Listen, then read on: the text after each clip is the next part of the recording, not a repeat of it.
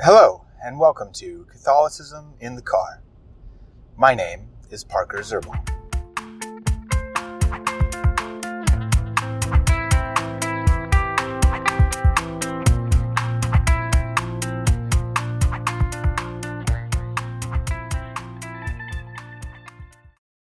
Alrighty.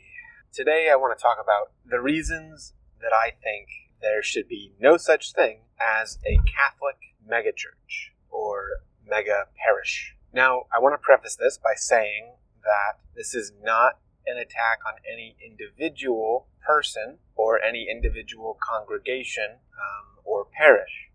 I attended uh, a very large Catholic parish, about 13, I want to say 13,000 people, maybe 10,000 people, um, for most of my life. And I feel like I've because of that, I've been able to experience a lot of the goods that can come from a, a church of that size and also a lot of the negatives.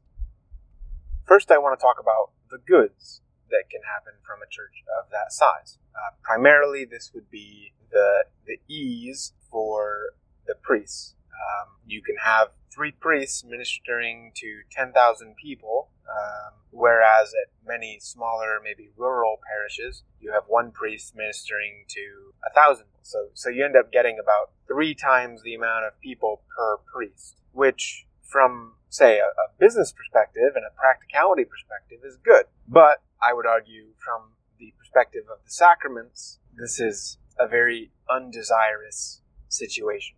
Because what that means is that it's it's virtually impossible for any of those priests to actually get to know their congregation as a whole. And that is a tragedy, I would argue. Now, I also want to preface this by saying that um, that there are many places in the Western world, but especially in the United States, where the priest shortage is felt uh, more acutely, where there, there just aren't many priests at all there are many places in the United States where this is this is a major issue. And side note, this is why we need young men, um, and especially the parents of young men, to encourage their sons to discern the priesthood. It doesn't mean they have to go. Um, you know, I, am a clear example of that. I, I took four years out of my life to discern the religious life and the priesthood, and I ended up in the married state.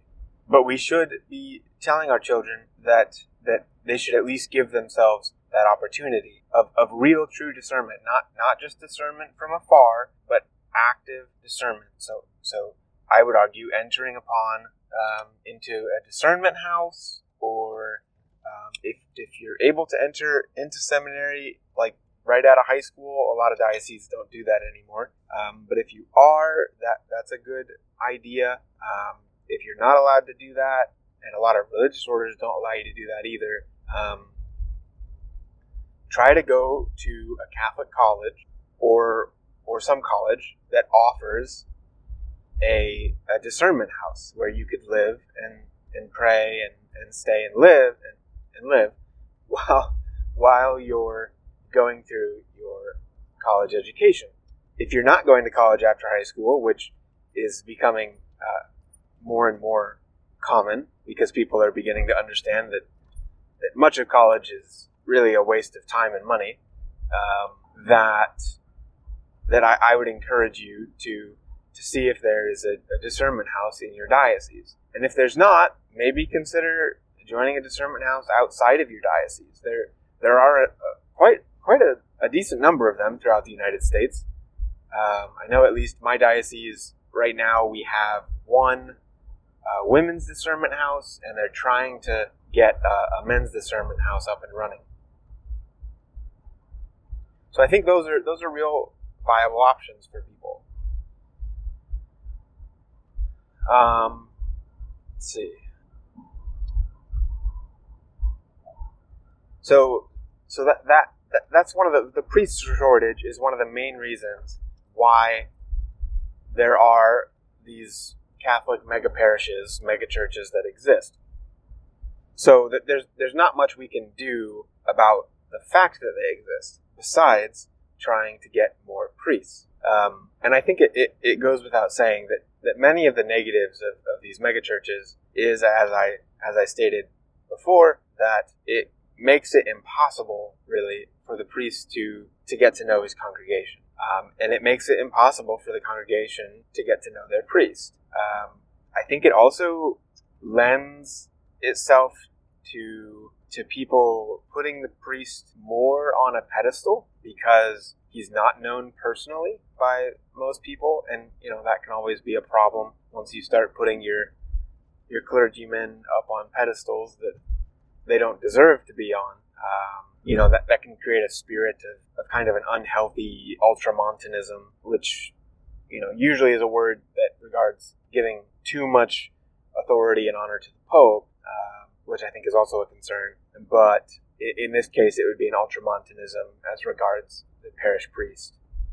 Because people need to understand that, that their priests, while yes, they, they do need, of course, need to be respected for the sacrament of holy orders that they've been given and the fact that they're able to confect the Eucharistic sacrifice. Um, and obviously, just their natural human dignity. But people need to understand, and I think people are very quickly coming to this understanding because of the sexual abuse crisis, which has been ongoing, that um, that that priests are human, just like you and me. So, yeah. Um,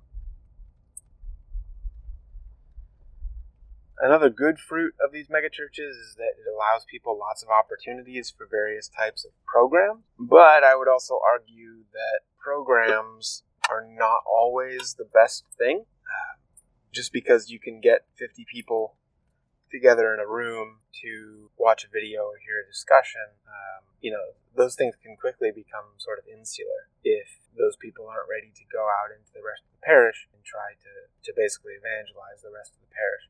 And boy, oh boy, do we need evangelization amongst our parishes. Uh, the amount of Catholics that just go to Mass just because is quite astounding. And we need people that are on fire. We need people that are on fire. And not to say that this that that's necessarily a new problem. You know, it's just part of human nature that that people that go to churches, uh, most of them aren't aren't usually very involved. And I think that's, from what I understand, that's almost always been the case. Even in even in the Middle Ages, you know, when we had Christendom, you know, uh, that was that was still the case. So that that's something we're always going to have to fight with. But I do think the secular culture brings particular struggles in this regard that have not been brought before. So I'll offer some more thoughts later and we can continue this discussion.